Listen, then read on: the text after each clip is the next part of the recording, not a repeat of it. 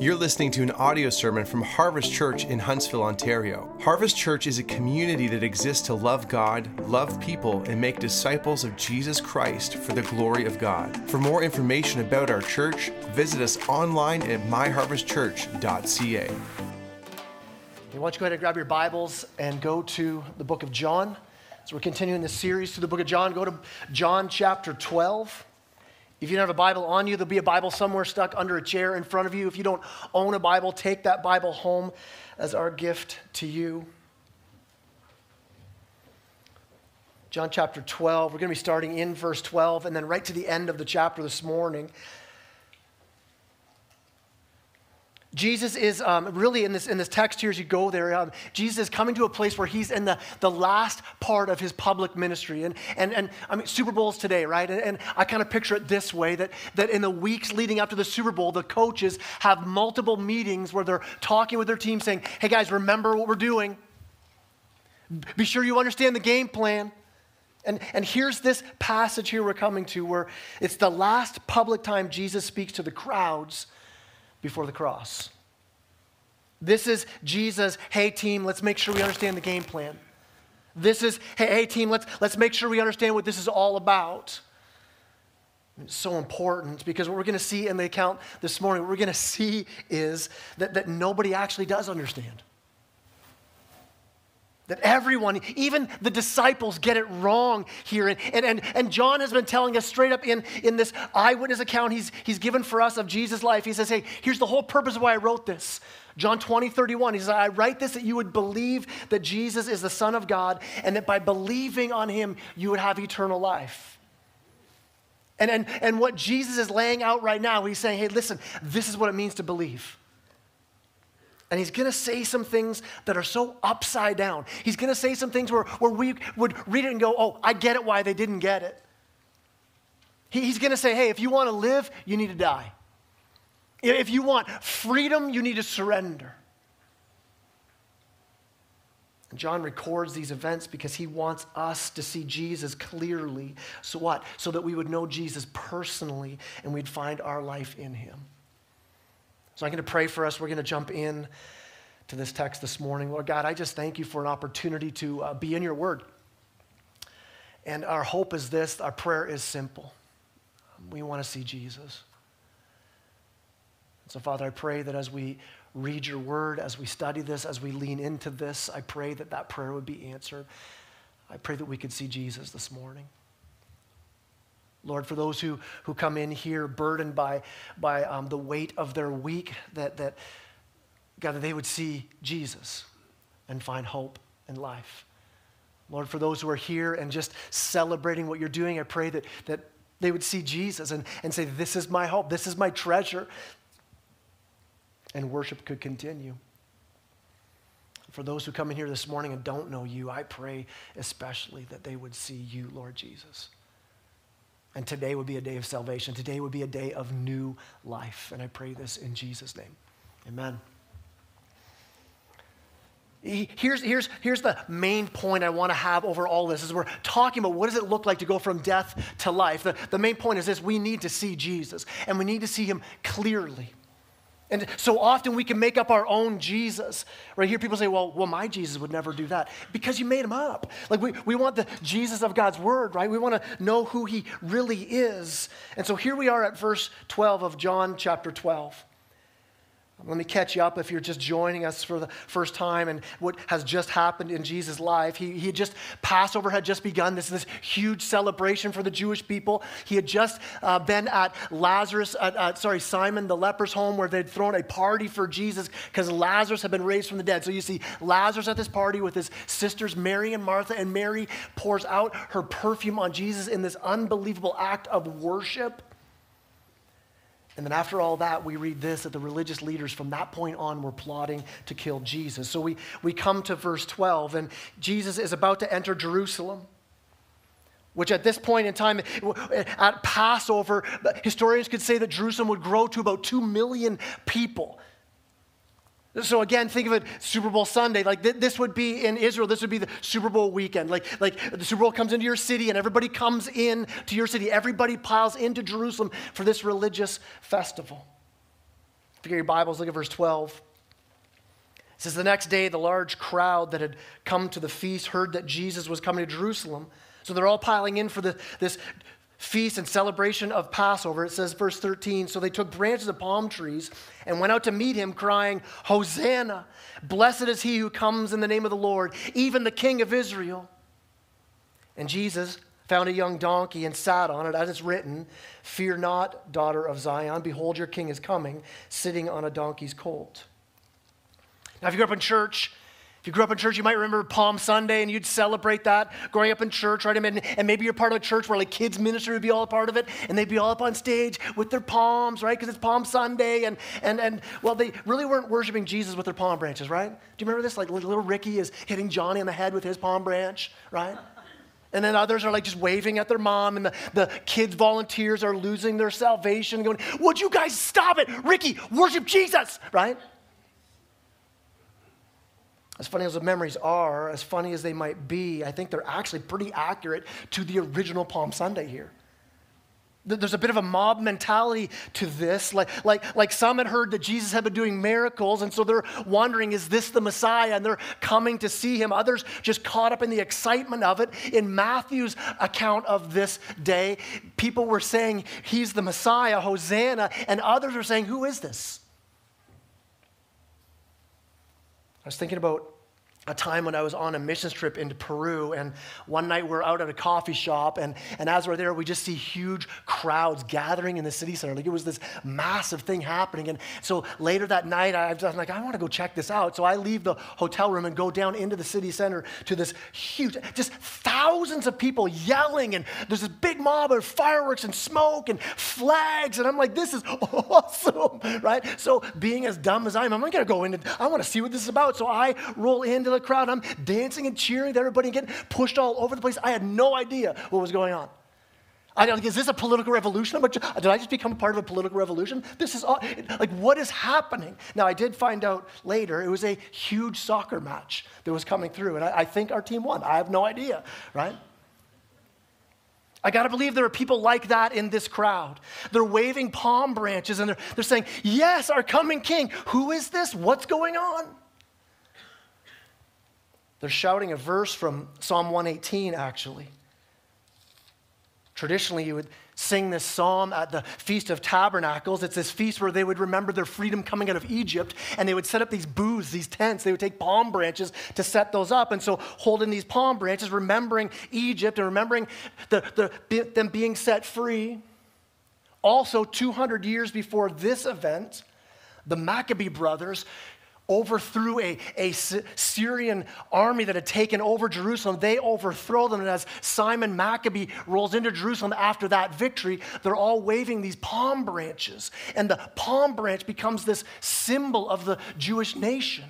It was their national symbol, it, it was on their money. It, so picture them, them waving palm branches be like us waving Canadian flags, right? It's this symbol. And it, it, would be like you're at a, a sporting event in, the, in, the, in America and they release a, a bald eagle at the end. They're like, wow, wow, patriotic, right? I don't know why they don't release beavers at hockey games. I'm not sure why, right? Not quite as majestic, I don't think. These palm branches, they're this, this symbol of, of national pride and hope. And they're not just saying Hosanna, which means God save us. They added to the song even the King of Israel, hoping for political freedom. That they were hoping for this conquering king that, that would take over and, and kick Rome out. And Jesus was coming as a conquering king. They had that right, but not to conquer Rome. They believed that their greatest need in the life of a nation and each of their lives was a political need, was a military leader to come and, and liberate them from Rome. But what they missed was that Jesus coming as this conquering king, he comes riding on a donkey. I mean, history tells us that Pontius Pilate also rode into Jerusalem. He rode in on a horse to the same kind of fanfare. Why? Because the horse, this, this symbol of power and victory, and Jesus rides in on a donkey. And John then reminds us here, right, in, in verse 15, it's this prophecy from Zechariah 9 9 that the Messiah would come in humility, in peace In fact, if you looked up those verses in Zechariah, you would see that right following that verse is another verse that God promises. He says, Listen, because of my covenant with you, I will set prisoners free. But the people don't get it. They don't see their need other than political. And, and, and here's why they, we know they don't get it because in a week from now, this same crowd, much of the ones who are saying, Hosanna, here's our king, would cry out, crucify him, kill him. He's not giving us what we want. And this crowd is so us, isn't it? That's why we need Jesus. It's why Jesus has come to conquer our enemy of sin and Satan and death and condemnation. It's why Jesus came. It's why we need a Savior. He is the King, but He's the King of glory, the King of the universe. And, and we so need to see Jesus. Jesus as our King, but also Jesus as our Savior who brings new life to those who put their trust in Him. That, that you would recognize I was dead in my sins, dead spiritually, but now raised to a new life in a relationship with Jesus. Now, it wasn't just the crowds that missed this. Look at verse 16. It says his disciples, his disciples did not understand these things at first. But when Jesus was glorified, then they remembered that these things had been written about him and had been done to him. They didn't understand this mission of Jesus until when? It says until he was glorified. It was, it was after the cross. The disciples now looking back, going, Oh, now we get that Sunday. That Jesus was coming as a king to conquer our greatest enemy, sin and death. And so, so for us here this morning, how do we see Jesus more clearly then? I think, like the disciples here, we, we read God's word through this lens of the gospel. We, we see God's word through the cross as we read it, through the promises of the gospel as we read. We, we read the Old Testament saying, man, all of this pointing to Jesus. That Jesus comes as the better Adam because he walks in full obedience, as the better Moses to, to really liberate us from a true enemy. He's the better David that rules forever. In our life groups, our small groups, as we gather and we unpack the word, we're always asking this question every time we get together Hey, where's the promise of God in this? Where's the cross in what we're reading? Where is Jesus in this? Now, why did they miss it? Why, why would everybody have missed who Jesus was here? I, I, I think there are a number of reasons, but I could sum it up in this one reason they didn't see their real need. Look at verse 17. It says, The crowd that had been with him when he called Lazarus out of the tomb and raised him from the dead continued to bear witness. The reason why the crowd went to meet him was that they had heard that he had done this sign. So the Pharisees said to one another, You, you see that you're not gaining, you are gaining nothing. Look, the world's gone after him. You see that some in the crowd, they heard about Lazarus, so they want to go. They're like, hey, we, we want to see more of these miracles. But, but I think what, what's often missing is, is that, that John doesn't call them miracles, John calls them signs. Why would he call them signs? It's because the things that Jesus did were pointing to something greater than just the miracle itself. Right? The, the sign isn't the destination, it points to the destination. Lazarus, being raised from the dead, was a sign pointing to Jesus being the resurrection and the life. They wanted miracles, so they missed the greater miracle that Jesus brings eternal life. The religious leaders, they just wanted Jesus out of the way because he's making waves. They're like, well, look what's happening. We can't stop this. They say to one another, Look, see, you're gaining nothing. The world's gone after him. You should imagine this meeting. I don't know whether it's like the, the, the older Pharisees like yelling at the JV Pharisees or the other way around, but like they're saying to each other, We're not winning this. I think most in the crowd, though, believe that their greatest need is to be set free from Rome. I got to wonder if the disciples at this time, what they were believing, what they thought their greatest need was, was actually being met in this moment, and that was a need for significance. We, we see in, the, in Luke's account that this same week was the week where the disciples are arguing about who's going to be the greatest in the kingdom. Which one of us gets to sit at Jesus' right hand and his left hand? Imagine this. You, you're rolling into Jerusalem. You've been a part of this ragtag group of people and kind of on the run a little bit and not sure how this is playing out. You now come into the biggest event in, in Jerusalem. You roll in and everyone is cheering, saying, This is our king. And you're like, What? Yeah, we're his homies, man. We're his entourage. We're with him. And like, we finally made it and miss out on what Jesus was actually doing. Listen, the, the story of humanity for all of us is this continual misunderstanding of what's really important. We, we want to have our needs met, so, so we join a church or, or we get a friend group. We, we want our, our spouse to change, so we make sure we get in to see a good counselor. We want to find a spouse, so we join a particular group. Maybe, maybe I'll find a spouse here. We, we want our kids not to go off the rails, so let's make sure they're in youth group. We, we want our career or our life or our job to be blessed, so we pray before meetings. And listen, don't get me wrong going to church, having a good marriage, having great friends, having godly kids, having a good career, those are all important things. They're just not the ultimate thing to live for. And Jesus is about to turn everything upside down as he gives this way from death to life. Look at verse 20. Now, among those who went up to worship at the feast were some Greeks. So these came to Philip, who was from Bethsaida in Galilee, and asked him. Now, now Philip's name's a Greek name. That might be why they're asking Philip. They're going, hey, we're not a part of this. We're, we're kind of outside of this whole Jewish thing, but we want to know what this is all about. And so they go to Philip. Verse 22, or sorry, verse 21. So they came to Philip, who was from Bethsaida in Galilee, and asked him, Sir, we wish to see Jesus. Philip went and told Andrew, and Andrew and Philip went and told Jesus.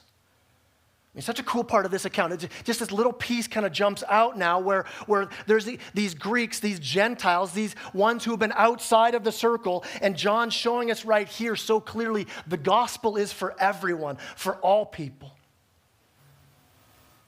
Here's what that means. I don't know how you roll in here this morning. You may have come in here as a church person going, I'm doing great. Like, I, I love this. Maybe you come in here, go, I'm not really a church person. Awesome. The gospel is for you. Jesus is not just for church people. Jesus is for those, he's for those who know they need life. For those who know they're sinners in need of a Savior. The gospel is for all people to know Jesus. So these Greeks here, they actually have the right idea. I mean, I think this should be the theme verse for all of us. They say, We want to see Jesus. And I would hope that all those who call this church home, that would be your number one cry. I want to see Jesus. That you don't come in here on a Sunday because, because, there's great music or good preaching or, or just because of good friends, and all of those are so good that you wouldn't just come to youth on those nights. Well, I think Marshall's doing something good. Maybe I'll, I'll come here for that because it's something that I like, or my friends might be there. And, and listen, that for all of us, our heart's cry would be we want to see Jesus. I, I want to see him for how awesome he is. I mean, I, I, pray that everything we do as a church would, would be focused on that goal, that, that we would encourage each other towards this. I want you to see Jesus. That we would, we would live our lives that way. That we would live our lives and what we would say and do would be in a way that we'd be like, man, I just want people to see Jesus. I don't need them to see me. I don't need them to see all the stuff around me. I just want them to see Jesus. Here's the, here's the great thing about that. When we live our lives in that way, I want to see Jesus and Jesus alone. There's protection in that. It stops us, protects us from just going through religious motions, right? It protects us when people fail us. And listen, I, love this church so much. I really do. And, and, and, and yet, here's what I know we will disappoint each other. There's going to be hurts and sin and failing. So, how do you move forward in a community together? You move forward by saying this I want to see Jesus. And with our eyes on Jesus, here's what happens in a community like this, with our eyes fixed on Jesus, we forgive more easily, we love more deeply, we seek out repentance more quickly. Seeing Jesus protects us, protects us in our trials. Uh, remember, remember the story of, of the disciples out in a boat. There's a huge storm, and in that storm, Jesus comes out walking on the water. And Peter's like, Is that, If that's really you, Jesus, call me out to you. So Jesus, yeah, come on out, Pete. Peter jumps out of the boat, starts walking on the water.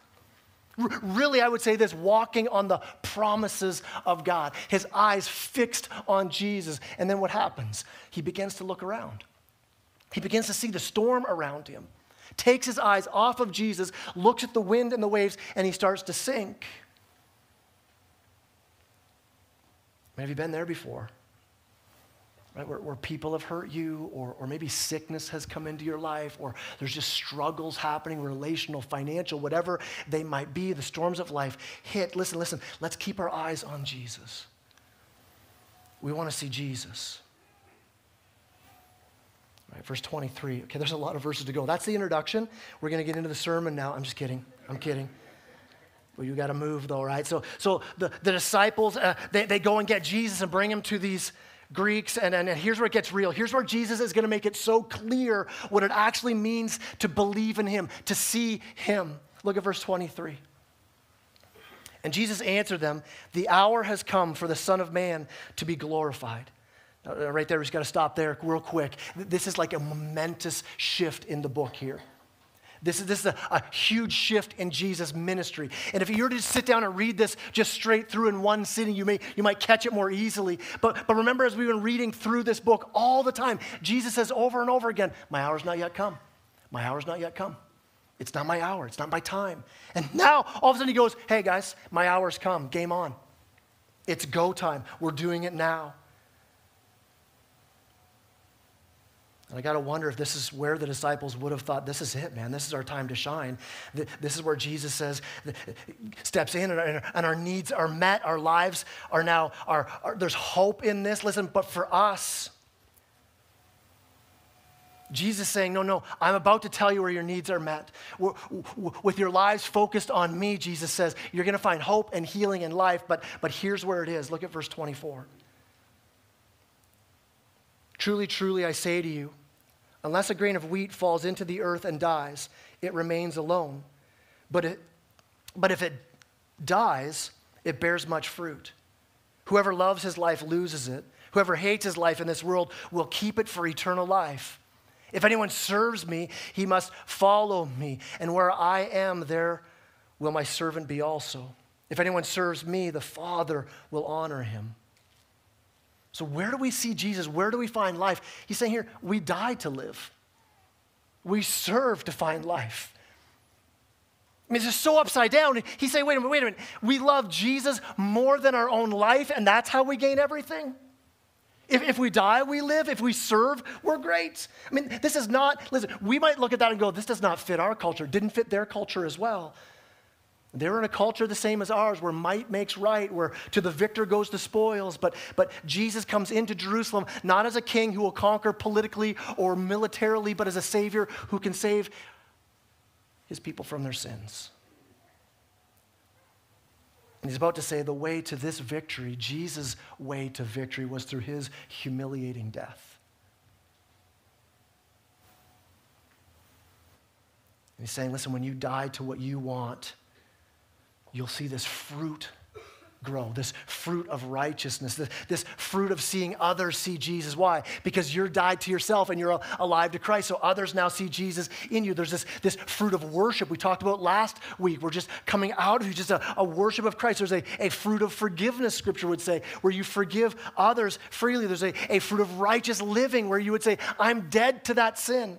I'm not pursuing that anymore. Why? Because I'm dead to that. That's not who I am anymore. I'm now alive in Christ. He says, died to. Died to what? Died to self. What happens when that happens? I love how Paul Tripp would say it. He would, he would hold up a water bottle. Maybe you've seen this illustration before. And he says, Listen, if I shake this water bottle, what will come out?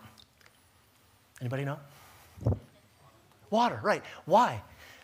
Not because I shook it, because water's in it, right? Because So if water's in it, then whatever happens, if I squeeze it or shake it, it's water that's to come out. So, so now picture yourself filled with self. You're just filled with yourself. And, and what happens? You get into traffic and, and somebody's in the passing lane. They will not get out of the passing lane. Why aren't they? Don't they know I got places to go? Right? Somebody saying bad things about you and spreading falsely. I can't believe they would do that. They're such a jerk. I'm gonna, I can't wait to take that. Right? Relationship strife. That's it. I'm giving up on this. This is off. I can't do this anymore. And it's self all over the place.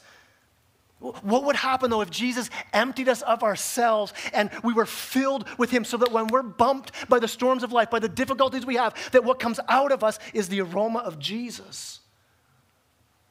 How does that happen? When we die to ourselves, when we pour ourselves out, our preferences, our control, our wants, all the things that we expected to be like, I want it to be, and we're like, no, I'm going to die to that. I'm dying to my, my grip on my stuff. I'm dying to myself to say, Jesus, you're my life now.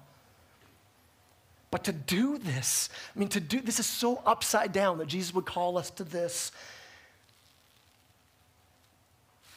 What he's calling us to is so humiliating to the, to the proud.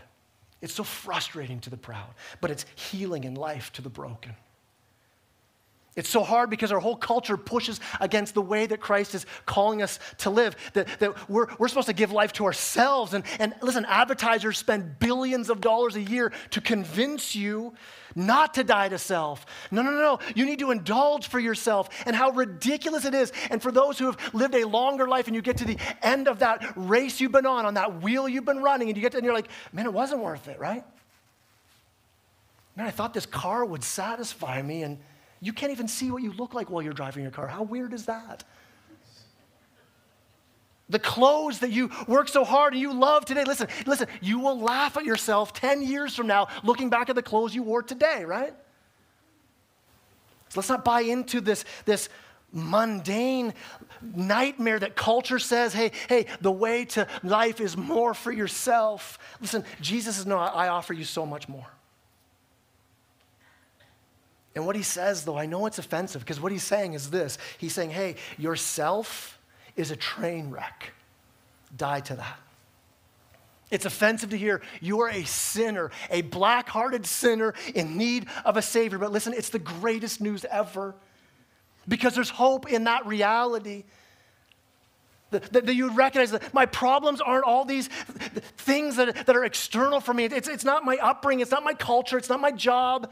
It's not my family. It's not the place where I live. And because you can do all sorts of things to change those external things and still keep coming to this core brokenness. Why? Because the problem is not out there. It's the sin of our hearts. It's that we're broken on a soul level. But the good news is this that that, that can be taken care of. Jesus came to die in our place, to, to be raised again from death, to bring us life, and that life can be everyone here's today. When you die to self and you say, Jesus, I'm a sinner, my way is not working, I can't save myself, you're made alive in Christ. Jesus, you're my life. You're my king. I'm following you. For those who know Jesus, this is what it means. It means that our lives are now, now turned upside down. We're now following this upside down kingdom logic of Jesus, where we would say, like it says in Philippians, it says, Do nothing from selfish ambition or conceit, but in humility consider yourselves more significant. Can count others more significant than yourself. Let each of you not look to the interests of yourself, but also the interests of others. It says, "This having in this mind among yourselves, which is yours in Christ Jesus. How do I stay that humble? It's yours in Christ Jesus. I've died to self. Christ is now in me. Peter says this in 1 Peter 5. He says, Clothe yourselves, all of you, with humility toward one another. For God opposes the proud, but gives grace to the humble the message over and over again of Christ, the message over and over again of all of Scripture is this if you want to save your life, you need to lose it. And if yourself dies, you bear much fruit. And so we live our lives saying, I'm dead to myself, but I'm alive to Christ. And listen, when you, when you come face to face with that person this coming week, because you will, that person that's, that's so wicked and nasty, and you want to fire back, you want to you wanna go after them, you want to gossip about them, you want to lash out. Listen, you come back to these verses and you remember, no, no, no, I'm dead to that. I'm alive to Christ. He's my treasure. He's my hope. He's my life. The religious leaders missed it. The crowds missed it.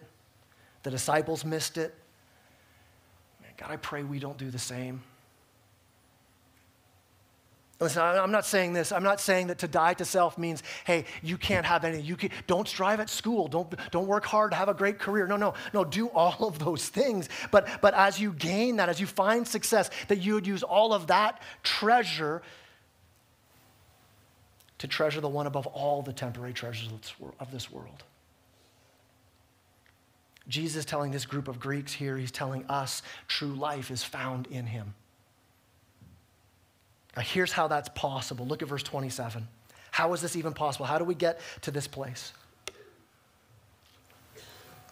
Verse 27 says, Now is my soul troubled. Jesus talking here, and what shall I say? Father, save me from this hour. But for this purpose, I have come to this hour. Now, why is Jesus troubled? He's troubled because he knows what's coming, that he's about to bear the sin of the world on himself. He, he's about to substitute himself for us. Big theological word is substitutionary atonement. It just means this that in our place, substitutionary, atonement, he pays our price, takes our sin. Now, why do we need this? Why, why, is, why is everything driving to this point? Well, it starts in Genesis, really. God creates humankind and he creates Adam and Eve in his image. It's, it's, it's why the things of this world you can't fully satisfy because you're created with eternity in your soul. Temporary things can't fill that.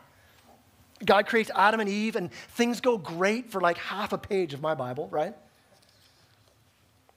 They sin, they, they rebel against God.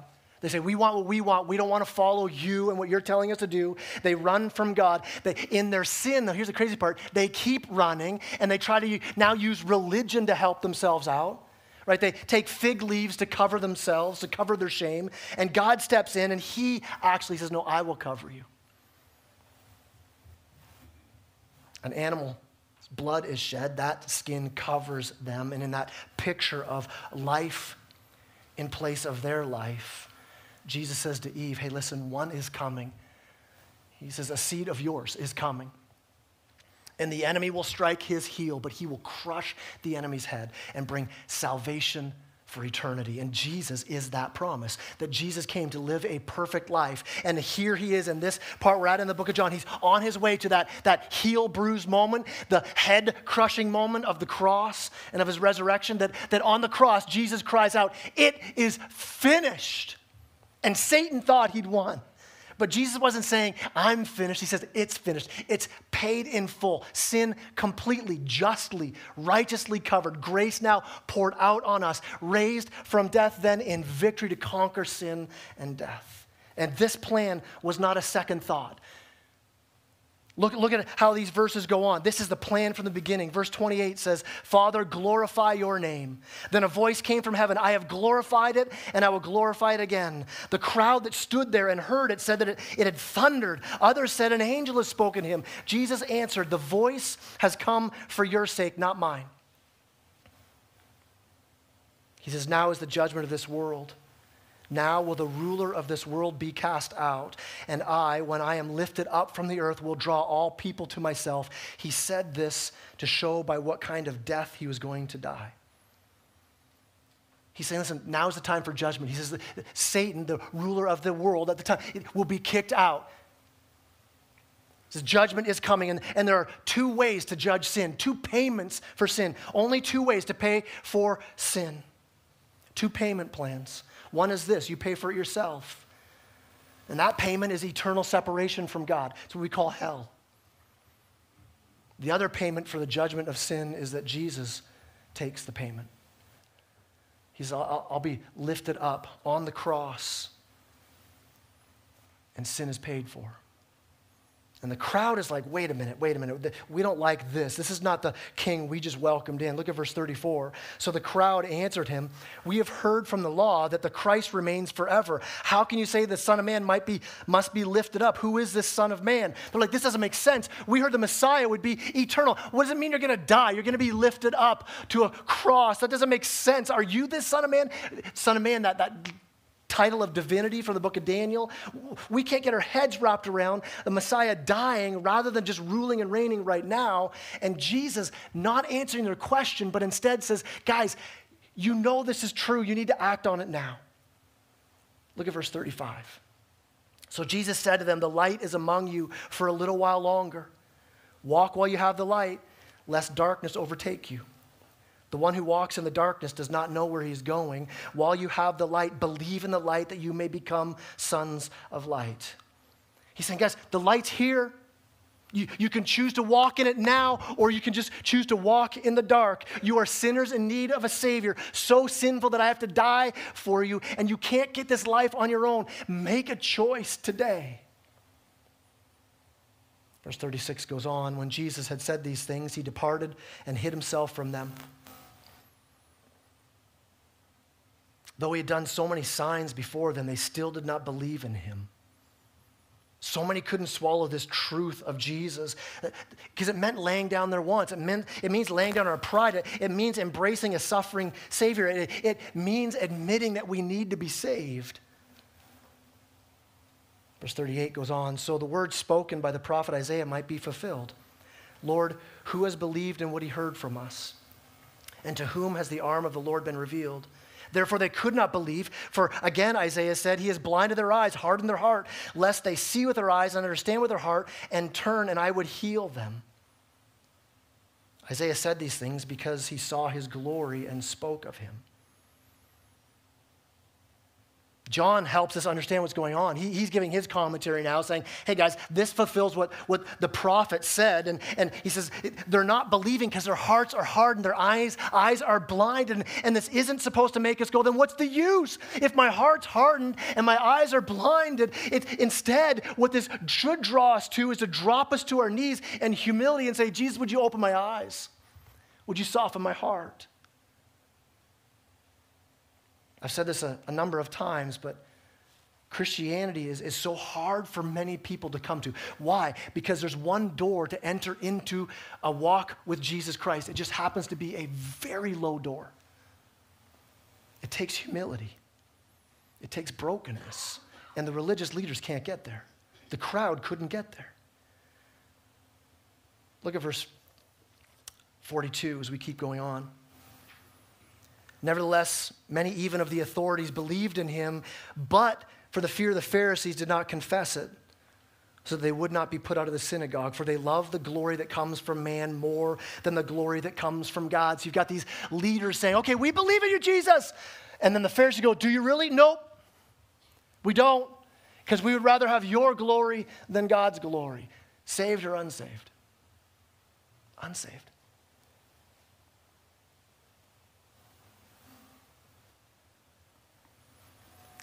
People don't come to Jesus because they have a ton of knowledge. These guys had all the knowledge in the world. They, the, these religious leaders know the Bible better than any of us. But listen, you don't experience the grace of God unless you are broken in humility. And then when you see Jesus, when you experience that He is true life, when you see that you are dead and now alive in the darkest trials or in the highest of heights, you say, Jesus, you're my only treasure. Here's the final warning and the final call of hope. Verse 44 And Jesus cried out and said, Whoever believes in me, believes not in me, but in him who sent me. And whoever sees me sees him who sent me. I have come into the world as light so that whatever, whoever believes in me may not remain in darkness. If anyone hears my words and does not keep them, I do not judge him, for I did not come to judge the world, but to save the world. The one who rejects me and does not receive my words has a judge. The word that I've spoken will judge him on the last day. For I have not spoken on my own authority, but the Father who has sent me has himself given me a commandment, what to say and what to speak. And I know that his commandment is eternal life. What I say, therefore, I say as the Father has told me. He's saying this listen, whoever believes then has life. He goes, I, I, haven't come to judge. I haven't come to judge the helpless, the hopeless. I haven't come to even to judge the sinful. Uh, he says, I've come to save you. The, the, the day of salvation is today. Now, listen, he says there is a judgment. Hebrews 9 says that we are appointed once to life and then the judgment. There is a time, listen, after this life where every one of us will stand before God, and in that moment, it only matters what you did with Jesus. That's it.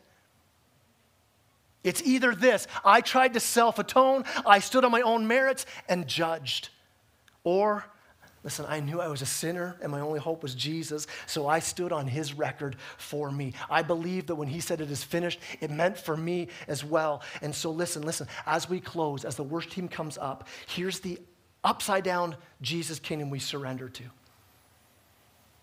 We die to find life. The crowd looking for political freedom, the, the leaders looking for control some people looking for life and they found it in the person and the work of Jesus. Listen, as long as we come on our own terms, we are lost. It's only as we come on God's terms, when we surrender, when we die, when we humble ourselves, it's there that we find salvation in life. And so, listen, listen, Christians here today, are you living out of that reality? Are you on that mission for others? That you want to you want to point them by the fruit of your life as Jesus is, is lived out through you, by the words you speak of this great gospel, that, that you would say, This, this is, is so worth giving your whole life to. Jesus is the hope of the world. If you don't know Jesus, the purpose here that Jesus is saying, listen, he's saying, I've come to call everybody to eternal life from all walks of life. Those who, who might be here, you think, I'm, I'm so far gone, I'm too far gone for this. Jesus is calling you today. And maybe you've been coming to church for a while and just sort of checking this out. And maybe this morning you hear this news and it just falls differently on you this morning. You say, man, I've heard this before, but man, I'm starting to understand it today. And maybe, maybe today there is this this tug on your heart, this, this, this obvious feeling where, like, man, I know that I need this. Listen, that's the Lord calling you. You're never too far gone to meet Jesus. But don't assume that there'll be light tomorrow. Jesus says, if you see the light today, come today. There are only two paths it's light or darkness, it's belief and unbelief, it's forgiven or condemned, it's heaven or hell. Which side are you on? Jesus' message is a message of grace and mercy to those who are saying, I can't do this on my own. And John, writing this, would say, I know nobody can do this on their own. That's why I'm pointing you to Jesus. That, that today, if you're a Christ follower, just walking out this life, surrender today. Jesus, I want to see you.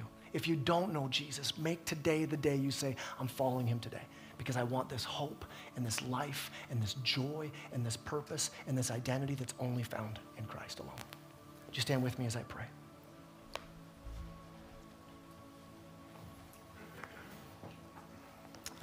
Lord God, thank you so much that you have not left us without hope, but you have provided for us a way of life and life more abundant. Where we don't have to follow after self anymore. We don't have to be trapped under the weight of our circumstances, but instead, instead we can bring our sin and our brokenness, our pride, and by laying our life down saying, Jesus, I don't want this anymore, I want you. I am a sinner in need of a Savior. Lord, for those who this would be the first time they would say that. And for those who, Lord, who are following you and every day have to come to the same place, Lord, that we would come again and say, dead to that. I'm alive to you, Christ. You are my treasure. Lord, make it true today. Let us move today towards that. While it is light, that we would walk in the light. And I pray this in Jesus' name. Amen. Amen. Let's sing.